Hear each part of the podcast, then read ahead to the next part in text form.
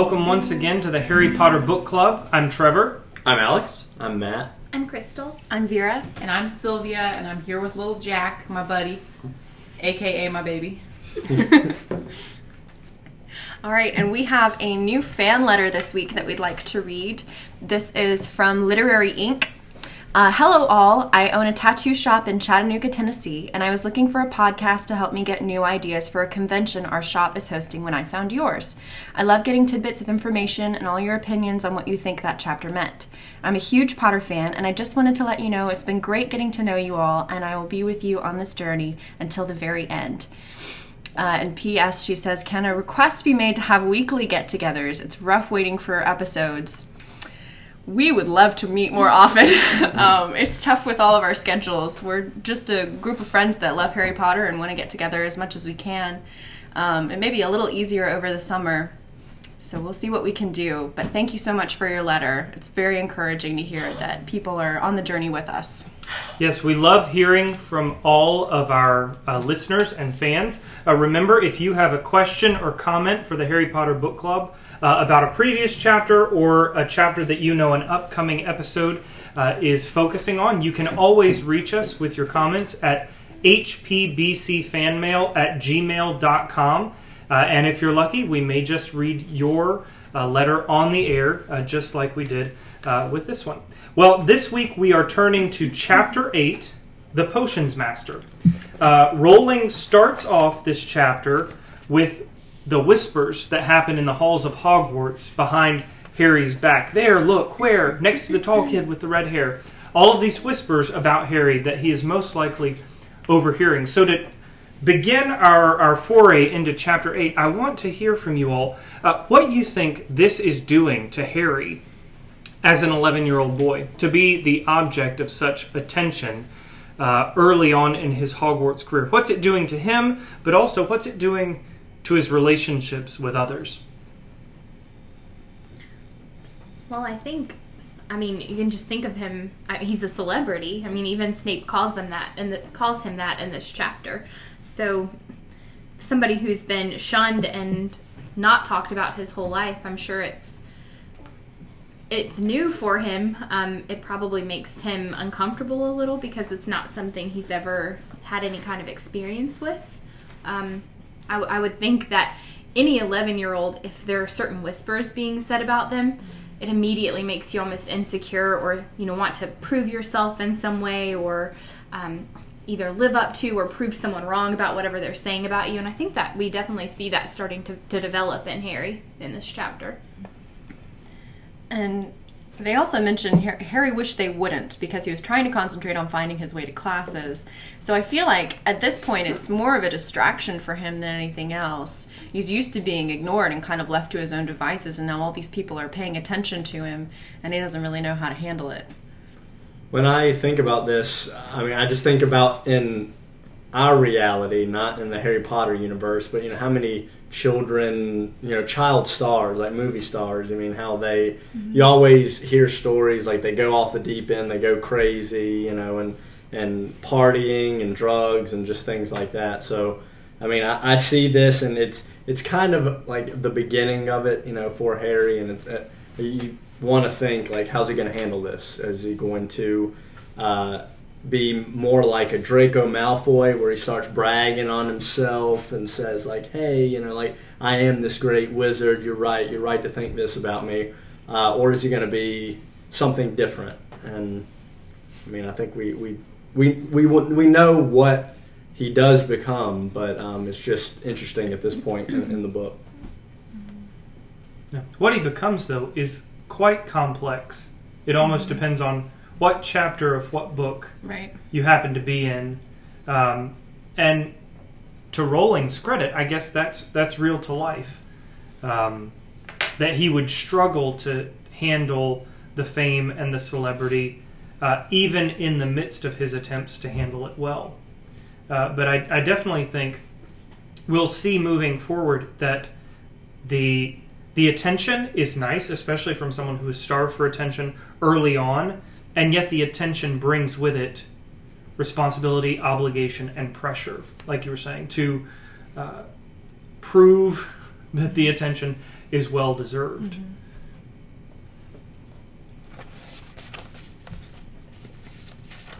We get a nice detail about one of the Hogwarts staircases having a vanishing step halfway up that you had to remember to jump.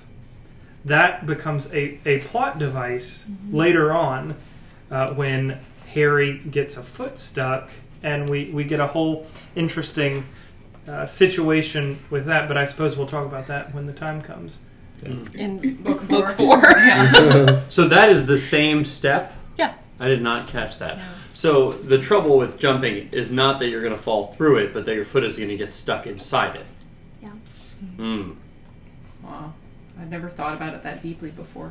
It's good. Well, the Harry Potter Book Club is the place you come to think far too deeply about details of Harry Potter. Yeah, to me, I thought how outrageously dangerous. You miss one step and you fall however many stories. Oh my goodness. But then the other theory that Vera put forth earlier when we were talking about this was that the step would just disappear entirely, in which case you would step through it and then hit the second level and trip over yourself. Right? Just like if you had just totally missed the step. But now you're saying mm-hmm. your foot can get stuck in it. Yeah, that's what that's what Cool. happens. As It's almost less a vanishing step, more like like a quicksand Yeah. step is how it functions. one of those things that, like, from cartoons you think are like a real hazard in life, and And it's then not really. you realize like that's not, it's not a big deal. And let's remind readers that this is an actual school, you know, for Right. 11 year olds Yeah. to, to come to. So it, it is an interesting place. uh, Teaching that- you at every that moment. School, yeah. It's tricky. I, I love how there's so much detail in this first book about how complicated it is to get around Hogwarts. And then we never hear, like, very little about it later. And I wonder if that's, you know, she's just working more on the plot, or, you know, it's not as important to tell us th- some of those details, or if it's just that it's not as important to Harry anymore because he knows how to navigate it by second year. Yeah. Well, I think when what you get here and what you're starting to see with everything moving and uh, like uh, paintings talking, suits of armor, you know, talking together, and their secret passageways. What we get is almost that uh, Hogwarts is alive Yeah. in itself, um, and you start to get that sense. I feel like here, it's moving, it's changing, just like human beings do. Yeah, the sense of the castle as a character Yeah. in in the piece. Well, one one thing that came to mind when I was thinking about this was, and this is obviously much later on when there's the Battle of Hogwarts. I kept on thinking to myself, Hogwarts appears to be one of the most defensible places you could possibly conceive in the inside. I mean, if there are staircases that are moving and secret passageways everywhere, mm. this is like the optimal place for guerrilla warfare. You literally have to live here for like more than half a decade in order to understand how to get from mm. point A to point B. Any newcomer mm. to this school coming from the outside, the best thing to do would lead would be to lead them right into the middle, where they would be totally trapped. And that's interesting. In when is it?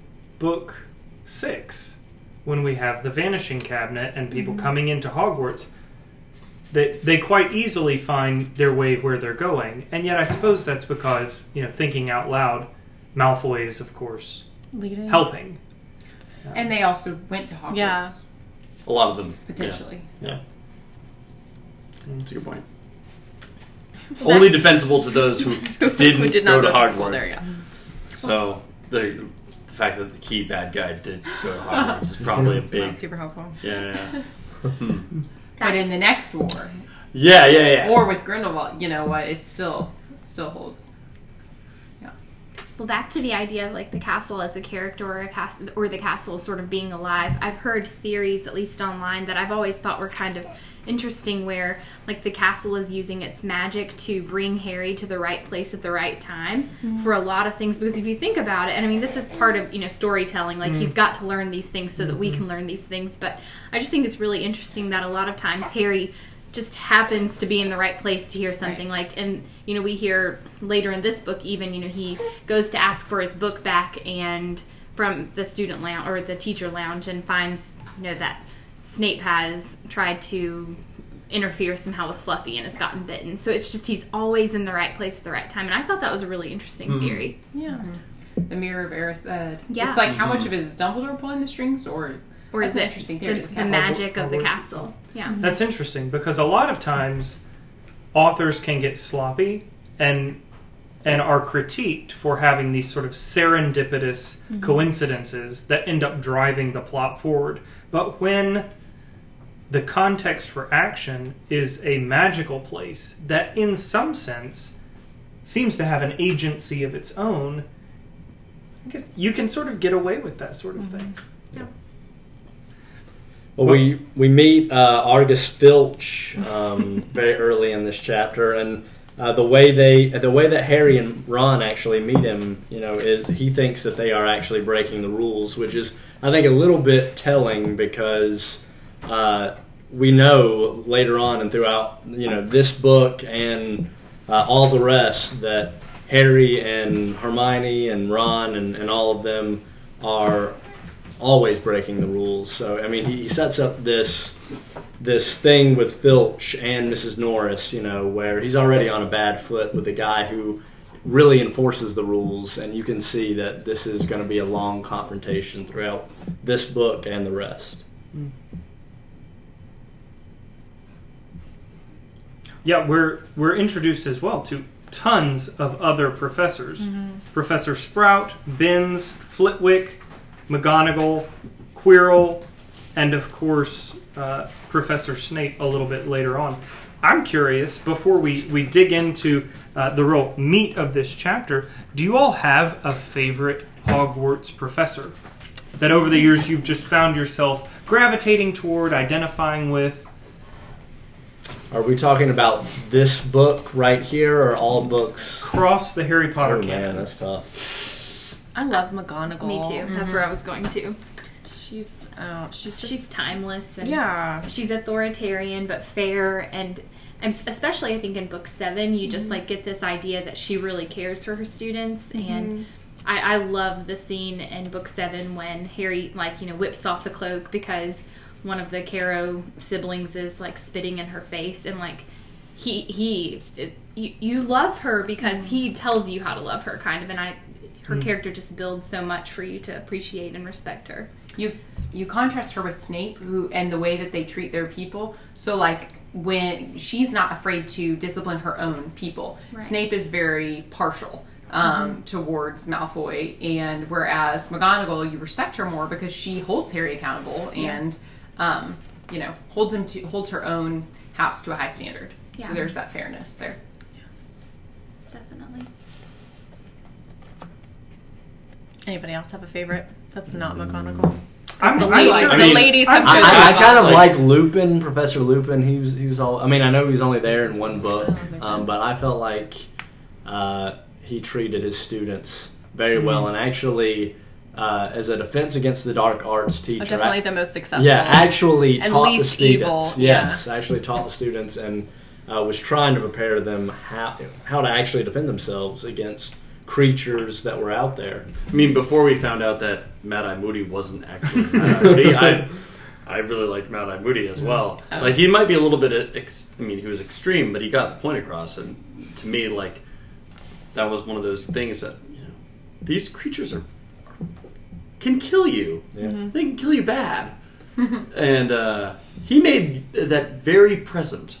Yeah. Um, But- but the key in learning it was really like four things, right? Deconstructing the skill into its constituent parts, selecting which things are most important, sequencing the essential skills so that you learn the most important things first, and then finally motivation. And he gave very good motivation. You will die if you do not do this. That's Yeah. that's great motivation.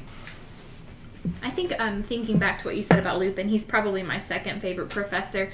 And for him, I think it's just important to note, like he was by far the most successful and best defense against the dark arts teacher, mm-hmm. but he was deemed unqualified because of this prejudice against him. Oh. Even though, like you see him in teaching, like he was, especially with Neville, I think like how much mm-hmm. Neville grew under his care. Like you know, the sign of a good teacher, in my opinion, is like the growth of the student. So and then this this thing about him i mean of course it, it can be a dangerous thing but you know this thing about him. You people wouldn't want their kids being taught by a, a werewolf. So hmm. how interesting that he's the best teacher, yet he's kicked out by prejudice. Mm-hmm.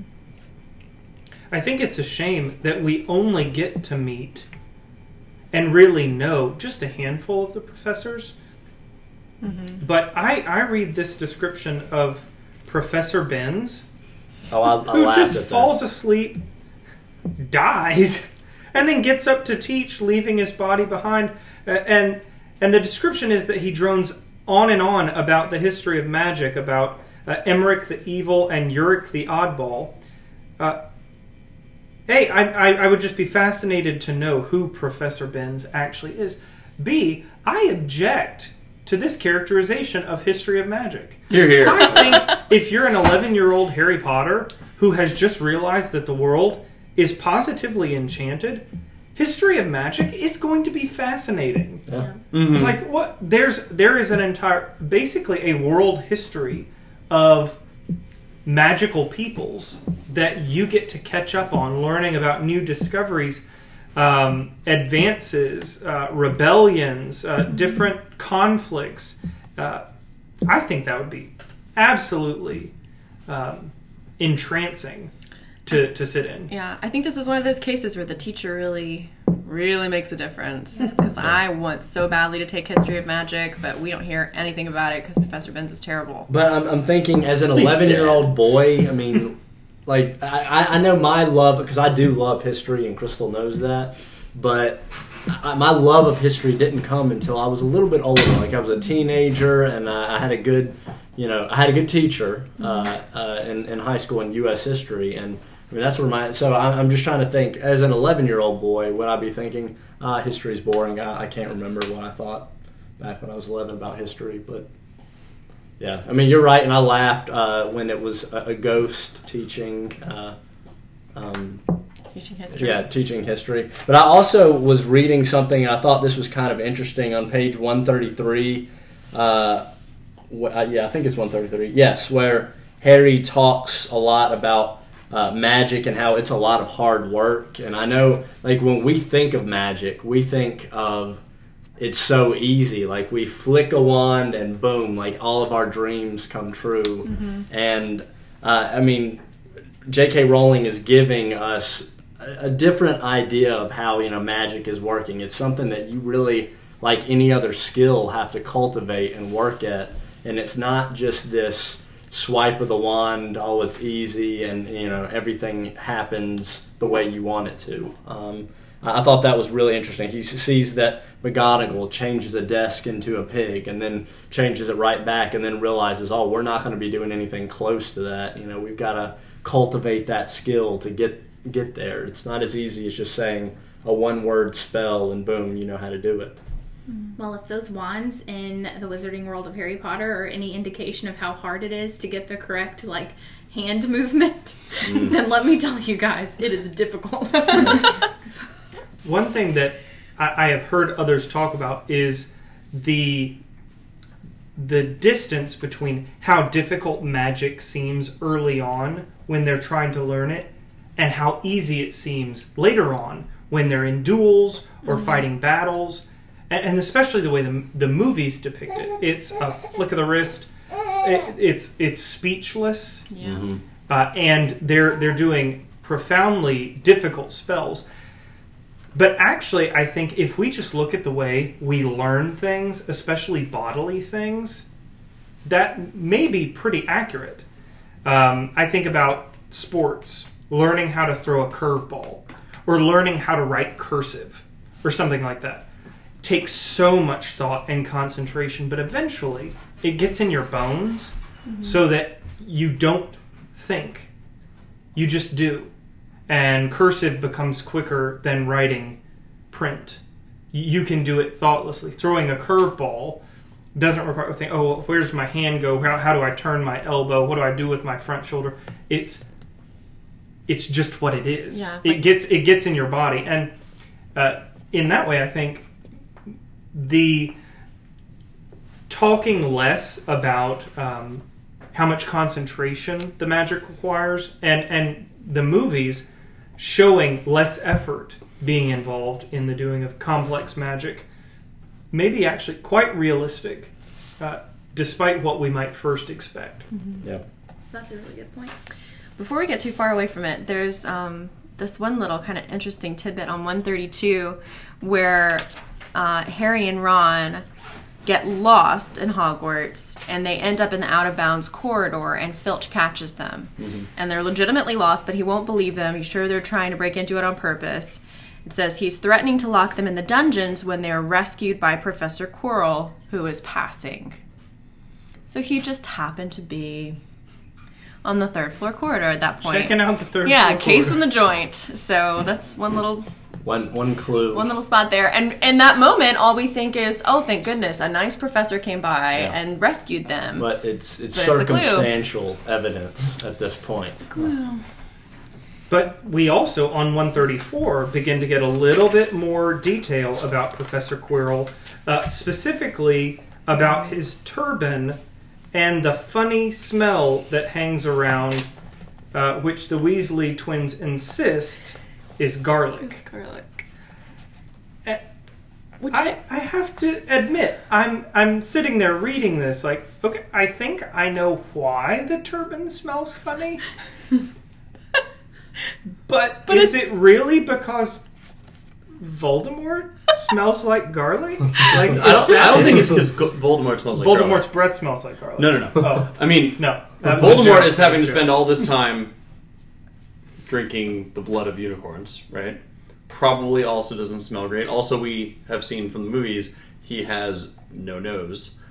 Therefore, I think the garlic is actually used as a heavy odorous scent to cover up the like nasty Voldemort breath But from it- all this. but it doesn't blood bother him because he But it has no doesn't exactly right. He doesn't. He doesn't get bothered by it at all because he can't. So it's it. just his face and then a whole bunch of garlic and then it's wrapped around a turban. Is that is that your hypothesis? That's exactly what I'm thinking. Okay. Well, Like I- right over the eye sockets, too big Two cloves big of garlic of are just sitting back there all the time. I actually, I mean, not quite so like I don't picture it quite the same way, but like Oh. I, I thought that maybe it was a story almost that like Professor Quirrell or Voldemort himself like put about. You know, like there's this whole vampire to go along with it that he met in the forest of Albania, or maybe that's not where, but somewhere. Um, so maybe he, I mean, you know, if you stick, maybe Voldemort smells behind the turban. I mean, if you've ever had like a kid that has to wear a helmet and you take that helmet off after they've been wearing it all day, it smells awful. It's like there is something to be said, or a cast, if you've had Yeah, a cast on for too Mhm. long, it smells awful. So there is something to be said about that. I mean, maybe they're using that to cover up the hor- horrible smell coming from the turban. But, but we get that a lot of students don't really believe, you know, what's going on. Like he, they think that Professor Quirrell's just making this up because he's always so shy, and when they try to get him to talk about things. So I mean, it's still he's really just a puzzle at this point. I think. I mean, we don't really know Professor mm-hmm. Quirrell's backstory yet. Mm-hmm. I, I think that's interesting because my thought was always that Voldemort taking part of Quirrell's body, there was there was this kind of putrefaction that took place as mm. Quirrell's body changed that resulted in this stench. That somehow the presence of Voldemort himself emitted this odor Yikes. which I don't know. Maybe I'm biased because it's my own idea, but it seems to me more reasonable than garlic cloves in the I, term. I kind of like Alex's hypothesis in that it's more artful. In that he, you're right, he does have to drink unicorn blood. I mean, we don't know how often you know Professor Quirrell is washing Voldemort's face back there. oh you my know, gosh, like, this is you know, I don't getting know, out of but hand. no, I'm just saying that he maybe he, he's using that garlic to cover up things Hmm. that he think I mean thinks could lead to this the discovery of Voldemort, And then there's this vampire that he's supposedly afraid is going to come back for him, and garlic is supposed to ward off vampires. So Yeah, Get it's kind back of together. story backstory. One And- detail that I came across about Quirrell's turban that is um, unclear in the movie. The movie has Quirrell wearing the turban when Harry first meets him at the Leaky Cauldron. But the first time we hear about the turban in the book is in the Great Hall at the Welcome Feast, when the detail is given, and Quirrell was wearing an absurd looking turban, which suggests that Quirrell perhaps wasn't wearing the turban and wasn't possessed by Voldemort in the Leaky Cauldron hmm. before the attack on Gringotts failed. I, I read some of this online and they were working out why, in fact, this was, but I went back and looked at the details, and the first time we hear about the turban is at the welcome feast at Hogwarts, and it takes Harry by surprise to see Professor Quirrell looking somewhat silly. That kind of goes back to what I was saying too about them shaking hands when they first meet in the leaky cauldron because I was always upset by that. So that kind of makes sense because you know later on he can't touch Harry, and we had all these theories about it. but Absolutely. that's that's a really Oh. that's That really interesting. fits He was not yet. Yeah. Um, I, Right. I was so I was doing some digging as we were discussing um, the nature of Voldemort's ability to sense smell. Oh Um, gosh, and there are two different phrases I could find um, quickly, both from the Goblet of Fire involving um, Voldemort's sense of smell. The first being uh, when he, he says um, he put back his terrible face and sniffed his slit-like nostrils widening. I smell guilt, he said. There is a stench of guilt upon the air. Second, a little break, said Voldemort. The slit-like nostrils dilating with excitement. A little pause. That hurt, didn't it, Harry? You don't want me to hurt you again, do you? So it seems to me from these two things, right? We already know that Voldemort has this sort of snake like appearance and this affiliation with snakes, this less than humanness about him. We also know that snakes often, you know, they their sense of smell is well, it's different than ours. A lot of the time, really, their their nostrils have these these receptors for uh, body heat because what they're looking for is you know small prey often. Um, so perhaps you know when he says I can smell fear upon the air, it is quite literally like he can sense the the the pulse increasing in the people around him, the fear that that's present, and he can. Um, they're certainly responding like a normal person, you know, just like a normal person's nostrils might flare when they're angry or excited or something else like that. Um, he's he's doesn't have no nose, but um, that might help explain the difference. It's not it's not like a normal person dealing with scent in the same way. Yeah. All right. Sorry, just a thought. Okay. So, um, so we get to breakfast on the morning that they have double potions with the Slytherins, and we get to see all the owls circling. And interestingly, she doesn't show us like the first time that the owls come to breakfast. She, she just mentions that oh Harry's used to it now, but the first time it was quite a shock with all these owls coming in and dropping packages. Um, because this is the first time Harry actually gets something from Hedwig, which I thought it was really sweet how even when she didn't bring him stuff, she would still come in and like nibble his ear and have some toast and then go. It's just such a neat and weird relationship that the magical animals have with their with their masters, and I'm always baffled by how owls know where to go and know where to come back to you even if you're not in the same place where you were before. It's just really cool. It's very magical. yeah, that's all it is. I mean, you really can't explain it any other way. Well, so speaking of that, uh, we were listening to this on audiobook last night as we were falling asleep, and I went, plot hole, plot hole. And Trevor's like, what, what? And he had fallen asleep. And then you were like, well, what is it? And I said, don't worry about it. Anyway, the plot hole that I, well, it's not a plot hole, it's a question. So, how um, Hagrid sends Harry a message via Hedwig. And I just was, again, maybe not a plot hole, but like, was curious about that. Why would he go get Harry's owl to send Harry a message? That just seems like a lot of trouble as opposed to just any old owl, you know. That's that's my question. Well, I mean, I guess But they're maybe- they're all in the owlery, mm-hmm. right? So, like, why not get Harry's owl? Because she'll go right to him. Okay. That's a good thought. Plus, he did buy Hedwig for Harry, so I feel like there's this like He kno- he connection knows- connection between the three of Yeah, them. he, knows, which owl to look for. Yeah. and- There's also like that Hedwig has, you know, in I can't remember which book it is, but Hedwig goes to get his birthday presents. Like she's instinct.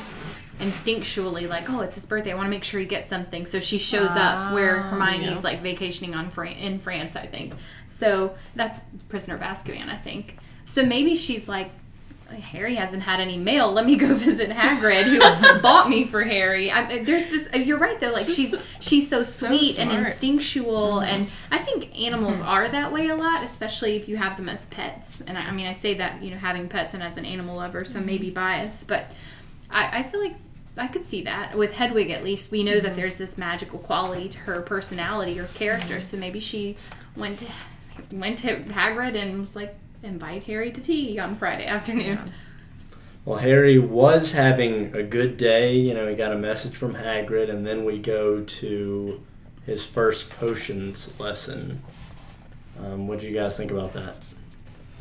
Because obviously, this is called the Potion Master, Yeah. so this is a big part of the chapter.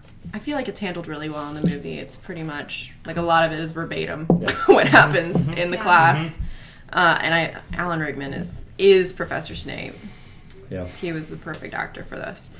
Um, but it ju- like it it just drips with this injustice. It's just constant. Like he's going after Harry. There's really other no other way to put it.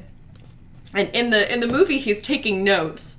And so Yeah. Snape's like, "Oh, you're not paying attention," but here he's totally listening Yeah. to everything. That's kind of what I was thinking. Was in the movie Yeah. he had justification. A little 'cause It's like, bit, oh, a okay, little bit. Harry, he's not paying attention to what I'm Yeah. saying. But here, he's it's- just listening like everyone it's else. And he's like, It- "Mr. Potter, Yeah, and you're he a says terrible he says our new celebrity. So he's already like, you know, poking at him and, and picking on him. He has done nothing. It's interesting though, before nearly before anything has happened that would make us believe that Snape is a terrible human being, we get physical descriptions that prime us to believe that he's somehow awful. Uh, he, Rowling says that uh, Snape's eyes were black like Hagrid's, but they had none of Hagrid's warmth. They were cold and empty and made you think of dark tunnels. And of course, one of the huge questions throughout all seven books is who is Severus Snape? And Rowling here is setting us up with these physical descriptions to perceive Snape in a very particular way, um, so that we're we're constantly believing he, he's got to be bad. He's he's bad. He must be bad. And of course, Harry, Ron, and Hermione believe that he's wicked and such. But um, of course, there's this tension, this unresolved question. Why does he then do the things that he does throughout the books? Uh, of course, leading up to the ultimate surprise uh, at the end. But it just struck me as I was reading through this, like, oh, she wants me to believe that Snape, even at the level of his physical demeanor, like the way that his eyes sit in his head and stare out at the world, he's a heartless, cold man. And you know, three books later, when we're struggling to know who who Snape is, we don't remember that description, but it's somehow stuck with us. The perception hangs with us that deep down, uh, he can't be good. That that makes me that made me think of something like there's this cliche out there that's like you know the eyes are the window to the soul mm-hmm. and like even that I think kind of gives you a little glimpse of Snape and that we never really know whether or not we can trust him. So it's like most people when he describes them when Rowling describes them it's like we get this idea of whether or not we can trust them. Like we immediately know whether we should or not. But with Snape, we we are more we're leaning more towards distrusting him, but there's I don't the idea of this like dark tunnel is you know mm-hmm. you don't you can't see anything you're not sure and that just lasts and lasts until the very end and in mm-hmm. that la- mm-hmm. the very last thing we see is like you know s- something in his eyes like went away. And like how interesting that well that's But good. if we remember who Snape has had to be for the past many, many years, someone who's practicing occlumency. He's literally shielding people from knowing who he is because he's been hiding uh, for a, a large part of his life. Uh, and it, it makes you wonder going into this sort of description that we can't see in your eyes who you are if that isn't, if not a, a conscious decision, then somehow an unintended consequence of having to live in hiding in some way, uh, practicing this sort of magical occlumency uh, at the level of the soul for so long. Yeah. And how sweet that like the thing he loves most about Lily, or the thing that we always see like associated with Snape and Lily, are her eyes, and that makes me think back to when we first heard anything about like Harry having Lily's eyes. Matt, you said something about like maybe him having Lily's eyes was not so much like their physical description, but the way he like sees the world through her eyes. Like how interesting that he immediately like blocks out Harry almost. It's all, I almost see it as like a defense mechanism. Hmm. Yeah. I think that's really, man, that's good. Yeah. And it's so like it's so heartbreaking because he he has this big long monologue at the beginning of his class about potions and he's so passionate mm-hmm. about his subject. But then you get to the end and he's like I can teach you all these things if you aren't as big a bunch of dunderheads as I usually have to teach. And it's like right there like he pulls you into his world and then he shuts you out mm-hmm. because he can't handle people and he he's been hurt so much and he just like I can't I can't make any relationships with these children. I'll favor the Slytherins. That's as best as I can do, you mm-hmm. know. But of course, Hermione is on the edge of her seat, looking desperate to start proving that she wasn't a dunderhead. Mm-hmm. Which is hilarious, but it's also heartbreaking mm-hmm. when you think about who Hermione is mm-hmm. as a first year Hogwarts student, desperate to prove that she's not a dunderhead, which is just positively exhausting. I think we've all been there. Yeah. Like, and we may not have said it in that characteristically British way, but we're in situations, or maybe going through life, desperate to prove that we're not dunderheads. And you can never prove it to yourself and others enough. It's so it's it's a funny detail knowing who Hermione is, but like many of the details that Rowling gives us about characters, it's sad mm-hmm. when we reflect upon what it means about the kind of person that these characters are at this point. Yeah. Yeah, I I love the progression of Hermione for these three questions. So first, like he asks the question of Harry specifically. It's not a question for Hermione. and her hand shoots into the air. And then the next one, she stretches her hand as far as she can without getting out of her seat. And then the last one, she fully stands up. She's fully standing up in the dungeon with her hand raised. And like at this point, you know he's not gonna call on you. He's he's you know he's bullying Harry. He's not interested in the answer to the question. It's just it's so funny. She's still she's like I know this. Why aren't you calling on me? It's such a Hermione. Yeah, it's a thing to funny do. scene, but I mean, at the same time, uh, you know, he's of course making fun of Harry here, and I mean, I know we just had a, a nice little speech about uh, the the good heartedness of uh, Snape, but I still think, I mean, here, like, it, He's a it- jerk. He's a jerk. Yeah. Like he's. Uh, he, he could just be bitter, you know. I'm sure he's bitter, um, and we and we see that. But like, I don't want to let what happens in book 7 shade, you know, how we should feel about Snape right here. Even though, I mean, to a certain degree, it should. But you know, he's still he's still a jerk, you know, and he Yeah. should not be doing this to his students. Yeah. Picking out a student who he knows has not grown up in the wizarding world and is picking on him. And we know, I mean, one of the, the main reasons he picks on him is because of Harry Potter's actual father. Um, and it, it quite possibly is this is a little w- way to get revenge, you know, for all the times that James picked on him, Oh, picked, yeah. picked on Snape as a child. I did wonder though, because we see later on the the Bezoar being used so effectively and quickly by Harry, and the only time other time we hear it discussed, if I remember correctly, is this time, and it obviously left such an impression that it could be immediately drawn No, on. No, he Yeah. read it. He read it in the book. Although that was also Snape's book. Ah, He read it in the Half Blood Prince's He also read it potions there. book. okay. That's why he remembered He it. used it he in learned class. potions from Snape in that book better than he did in like six years of his class.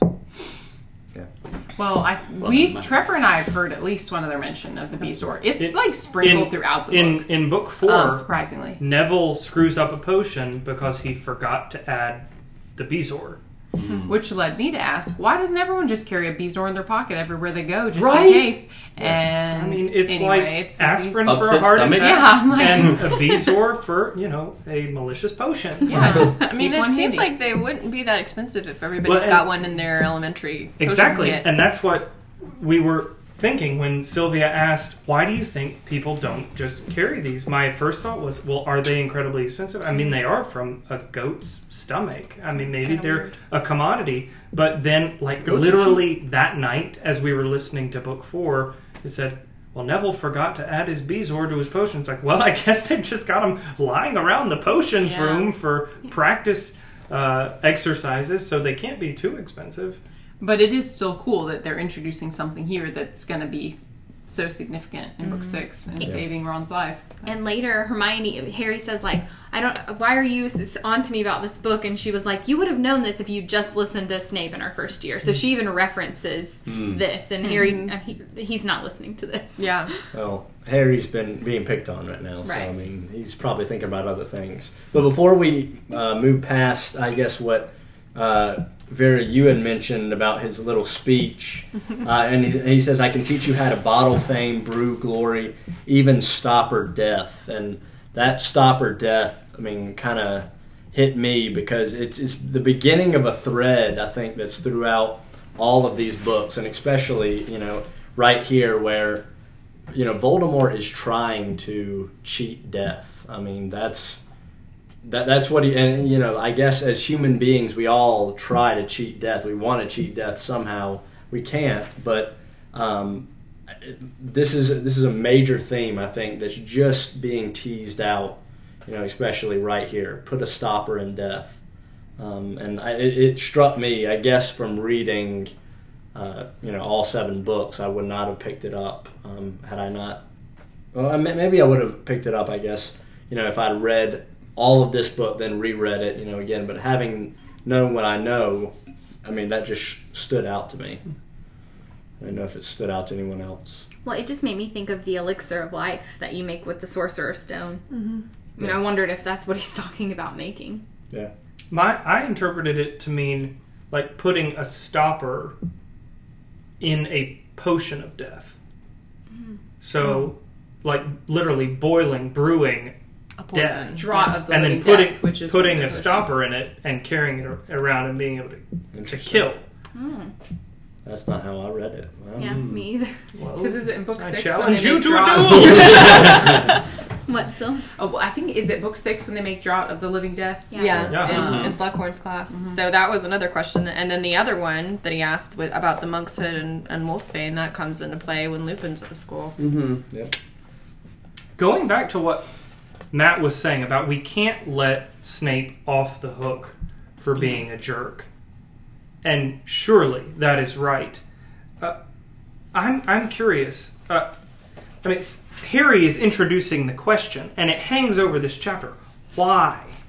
Why did Snape hate him so much? He asked that multiple times. What do you think is the real reason? Uh, Harry, you know, is racking his brain. We, of course, have the benefit of seven books of insight. But even as I found myself thinking through it, I couldn't come up with a simple answer to that. Yeah. I, I'm curious if, if you all had thoughts. What's going on in Snape that makes him act this way towards Harry?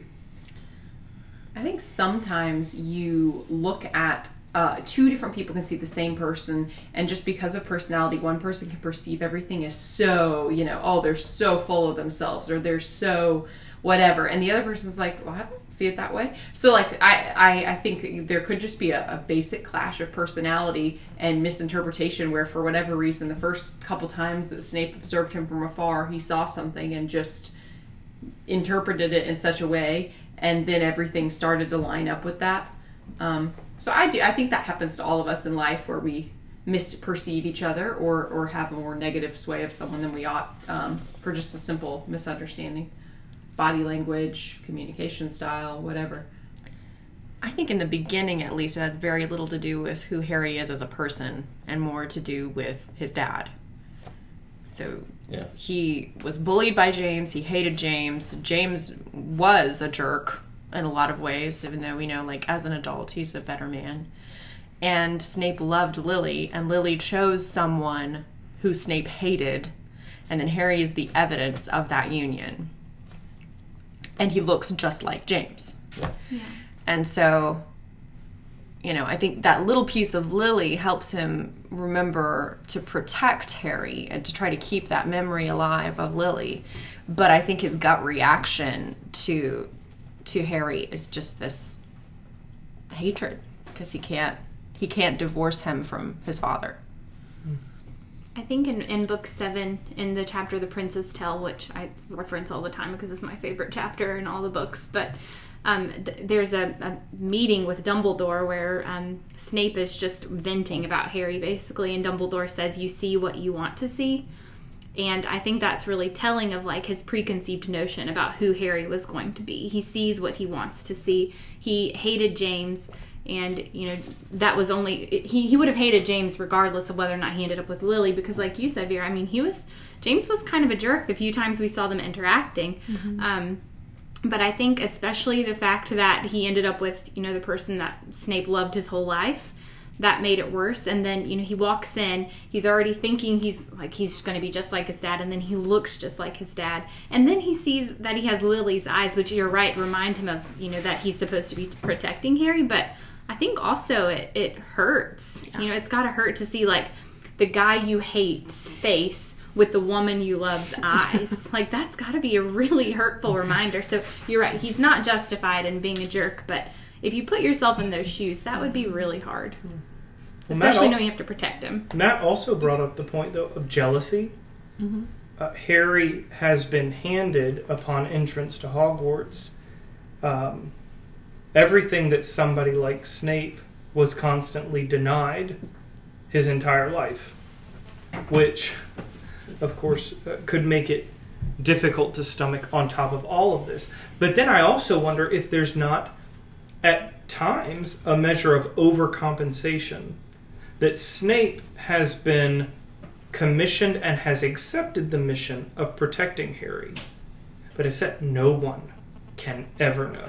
Mm-hmm. And it, I, it makes me think of like the kid on a playground who has a crush, but doesn't want the person to have a crush, so they act like they don't have a crush, and then they go overboard and make the person cry, and they're like, oh, you know, I didn't mean to do that. Like, clearly, you know, that analogy only goes so far. Um, but I wonder if at times Snape doesn't inhabit this hatred as a way of throwing people off any scent that he could possibly be involved in Harry's protection. It, it gives him a measure of plausible deniability, which we experience as, as readers throughout the entire book. Even when Snape is clearly acting in Harry's best interest, we're asking, well, what's his ulterior motive? Because we've sort of taken the bait of this evidence of hatred. Um, Yeah. And that's really interesting too because in actuality, like, you know, Harry kind of had the same childhood that Snape had. I mean, he was kind of shunned, and, you know, S- Snape's parents argued all the time. We learned that later on. Um, so, really, I mean, rather than seeing, you know, everything that he wanted, he could have seen someone that he could maybe identify with, even. Have we said what we wanted to about Snape? I didn't want to cut anybody off from what I was going to say next. Okay, uh, th- this one's just um, th- when they were uh, mixing potions and the acid is spilling all over the floor. Yes. Okay, I'm thinking about when you know, like I, I was in school in chemistry, and we're wearing gloves and goggles and you know protective jackets and stuff like that, and these kids are mixing dangerous potions. You know, if you mix it They've wrong. got a Bezoar. They're fine. They Yeah. are eleven. They have dragonhide gloves. Those They are definitely are- on the list for potions. They're on. Okay. They're wearing dragonhide gloves. I, I guess maybe. I don't think there's any eye protection. I don't remember reading that. Mm-hmm. But But we still see that Neville is drenched in potion. all over. then it has like he's moaning in pain from angry red boils he- that sprung up on his arms and, And he ruined he ruined Seamus's cauldron. It's a twisted blob, it says. Like Oh, that no. is some intense and the only thing he didn't do is let's see what Snape says. I suppose you added the porcupine quills before taking the cauldron off the fire. Yeah. Don't you think that's something that you should say over and over again to your first year students to make sure it doesn't happen on their On their first, first on their day. first day of potions? And, and to be clear, the cauldron is strong enough to brew living death. The death. Draught of the Living Death, yes. And Neville, on his first day, has managed to just demolish the cauldron with what he has he has manufactured. I mean, this I is know. this is amazing. I, I'd say one evidence of Snape's possible mercy is that he didn't take points off for Neville Oh, I I, guess so. as he goes to the hospital But wing covered yes, in to me, But this was he- oh, sorry. Go ahead. to me this was more evidence of his particular hatred of Harry. That like Harry makes just well, not only not an innocent mistake really, but just like gets called out needlessly and points are taken from Harry, and then Neville. Whether or not he should have been given better instructions, whatever it might have been, he likely was given a set of instructions, made a mistake, did not follow those instructions, and created an enormous amount of physical damage Right. in addition to his own grievous bodily harm. Um, no points. Yeah, no points Yeah. for Neville. Although, um, that is somehow Harry's fault, though. Yes. Snape calls Take- Harry out for that. takes- takes It's like, point off. oh, did you think it would be it would make you look good to not tell him, and he and he would make a fool of himself? Really, I feel like you're the teacher. Maybe you should have said something, Snape. No points off for me. Great, thank you. It's so frustrating. And here we see Harry like defending himself, which I love. He's got that little bit of like sass and spark that I love about Harry's Mm-hmm. character. So like he's going to retaliate, and Ron's like, "No, don't." I hear Yeah. Snape can get really nasty, so make sure you don't respond to that. But uh, that's a really unjust thing that I don't know if you know. Maybe as an eleven-year-old and like dealing with authority, but Yeah. wow, I would have been so upset. Yeah, I don't know. I just found that kind of funny thinking about acid spewing and, you know, I mean, it burning their shoes. And I'm just like, man, this is intense for 11 year old children. It just goes with Hogwarts is a dangerous Yeah, place, it and is. Dumbledore like strategically makes it extra dangerous for Harry. Yeah. Yeah. Um, so Yeah, it made me think earlier when Alex was talking about the vanishing step and how dangerous it would be if you could just fall through that. But I was thinking, like, danger is never something that should make our imaginations stop thinking what Hogwarts is capable of. Because clearly, danger isn't a problem. Right. You know, it's Yeah. it's dangerous around every corner. Yeah, when he said that, I was almost like, "Oh, it's a school. They would never let." And I was like, "Of course they would. N- nothing would be done about that. It would be left that way." They That would be have a three-headed dog Yeah. behind a padlock that a first year can get through. So Right. we'll, we'll get there later. but are have bludgers. That's Yeah. just bludgers. Yeah. Yeah. the Forbidden Forest is a thing. Yeah. It exists. So. So then we get to visit Hagrid in his hut. This is the first time we see Hagrid's hut. And it sounds so sweet and homey. I would love more details on the recipe for the rock cakes. Oh my gosh, nobody wants to eat this. I mean, they're called rock cakes. Yeah. And they break your teeth practically. The raisins Yeah. break your teeth. I know, all of What? Hagrid's cooking is that way. But I just, you know, there's only one room inside. Hams and pheasants are hanging from the ceiling. A Playing up copper those kettle giant was boiling on the open fire, and in the corner stood a massive bed with a patchwork quilt over it. It just sounds so sweet and, And a homey. huge dog, which makes a it even better. big old dog who's also like Hagrid, yeah. big and intimidating, but so sweet and gentle. Um, I just I I love this little taste of home that they get to have going to see Hagrid. He's just such a sweet, like breath of fresh air after a terrible day with Snape. Yeah. It was interesting. We get a, a, a detail a detail that's easy to pass over, uh, where Hagrid says about Filch that every time Hagrid goes up to the school, uh, Mrs. Norris, Filch's cat, follows him everywhere. Uh, he can't get rid of her. Uh, wonders if Filch puts her up to it. uh, which m- makes me immediately think is Filch remembering the events that we'll hear about in book two, Oh, yeah. Hmm. uh, and Hagrid is still sort of carrying um, the the label uh, and everything that comes along with with his history, even as he lives as groundskeeper to this Yeah. day. We don't know much about Filch, and I, I, I always thought it was interesting that um, you know Filch is another term for thief or to steal, to pilfer, um, and yet he is the guy that's constantly trying to look out, see a- people. He's a caretaker. Yeah, he's scared. He keeps on. Well, but a lot of his job seems to be running around catching kids doing what they're not supposed to be doing. Um, and I wonder if his suspiciousness of all these other people comes from some history we don't know about that isn't all good. Yeah, I don't know. I, for me, it's more an evidence of that skill that Rowling has to combine words in a way that makes mm. like evokes something. Like for me, filch is like filth and squelch, Mm. Hmm. and that feels like filch to me. Hmm. Like those are those are words that I feel like she used to. like somebody blew up a bathroom and he tried to clean it up and then he's running somewhere else, so he's Squelching in his boots. Yeah. Yeah, you know, he's just a, a grody old man. Hmm. It, it's it's funny this this conversation about naming made me look up Argus, which in Greek mythology is a monster with a hundred eyes, Oh. who clearly Filch's JK, primary so characteristic good. is that he sees He's everything. always watching. He's hard. He he's know- hard to well, bypass. he knows all the secret passages of Hogwarts. I mean, better than anyone except, Except possibly Fred George. Fred and George. Yeah. But uh, yeah, I mean that really makes sense. Well, that She's so good at choosing. And he has Yeah. extra eyes. I mean, he already has Yeah, more eyes than right. anyone else. yeah. because Mrs. Norris is running around. Yeah. But keeping an eye on that uh, that sentence that you brought up, where he was having Hagrid followed, I mean, once I read that, I was thinking, man, we've really seen a lot of characters now solidifying into their roles, and as I kind of have put them into like pro Harry and anti Harry roles. I mean, you start to see It's two camps. you know, yeah, you start to see these two camps forming um, in the book of who's for Harry and is going to help Harry along, and who's going to make things really difficult for Harry, make him Yeah. have a bumpy ride.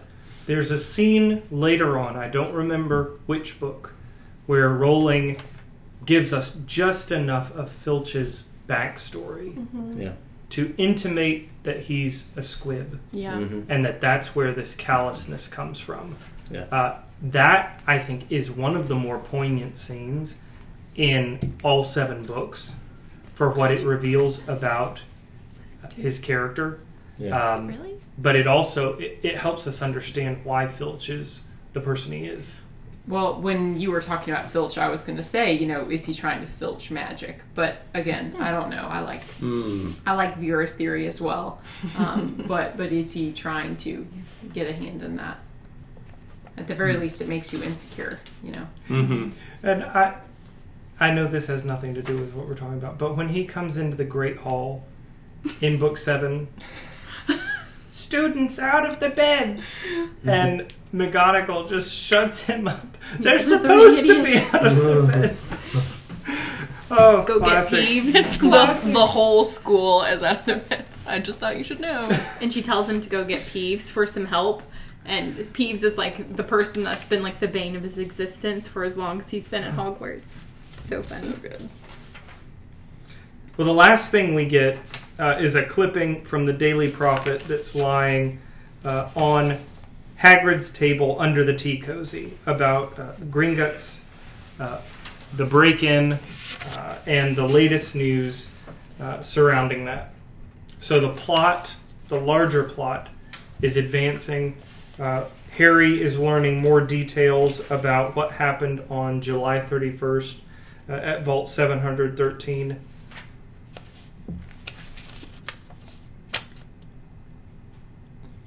Yeah, just an important plot point. Yeah, we were talking earlier about how it's kind of strange that they would mention, but the vault had already been emptied earlier that same day. Like that they would tell us. That deeply frustrates me. Yeah, because it seems like the Gringotts goblins would want to keep it all hush hush. You know, they they didn't they didn't steal anything.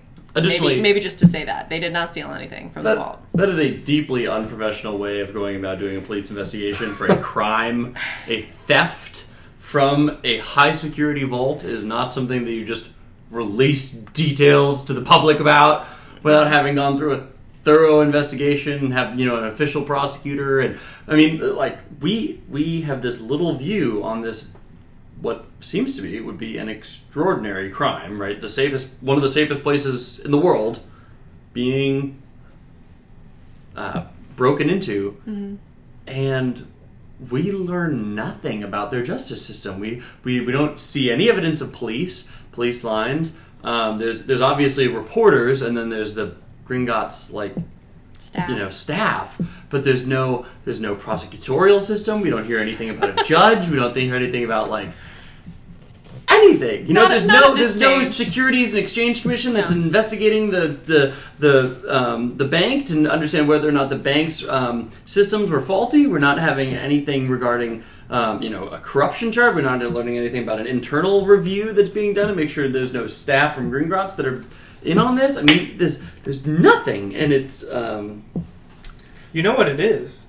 It's rich territory for fan fiction. that's right Oh, the most I feel like- boring bureaucratic fan fiction you've ever read. Right up Alex's Oh. alley. I think we know what you need to set your writing to. Mm. I mean, think about it. Like murder mysteries involving the justice system and police investigations in the wizarding world of Harry Potter. I mean, can you get hmm. any more oh my gosh Rich. fascinating? Rich stuff. could be You could. all those could. all I the think you procedural details hmm. Let's not limit ourselves. All right. Well, that brings us to the end of chapter 8. We thank you, dear listener, for following us all the way through to the end of this podcast. Next time, we will be looking at chapter 9 of The Sorcerer's Stone, The Midnight Duel. We hope you will join us then. Uh, and until then, we bid you farewell. Goodbye. bye everybody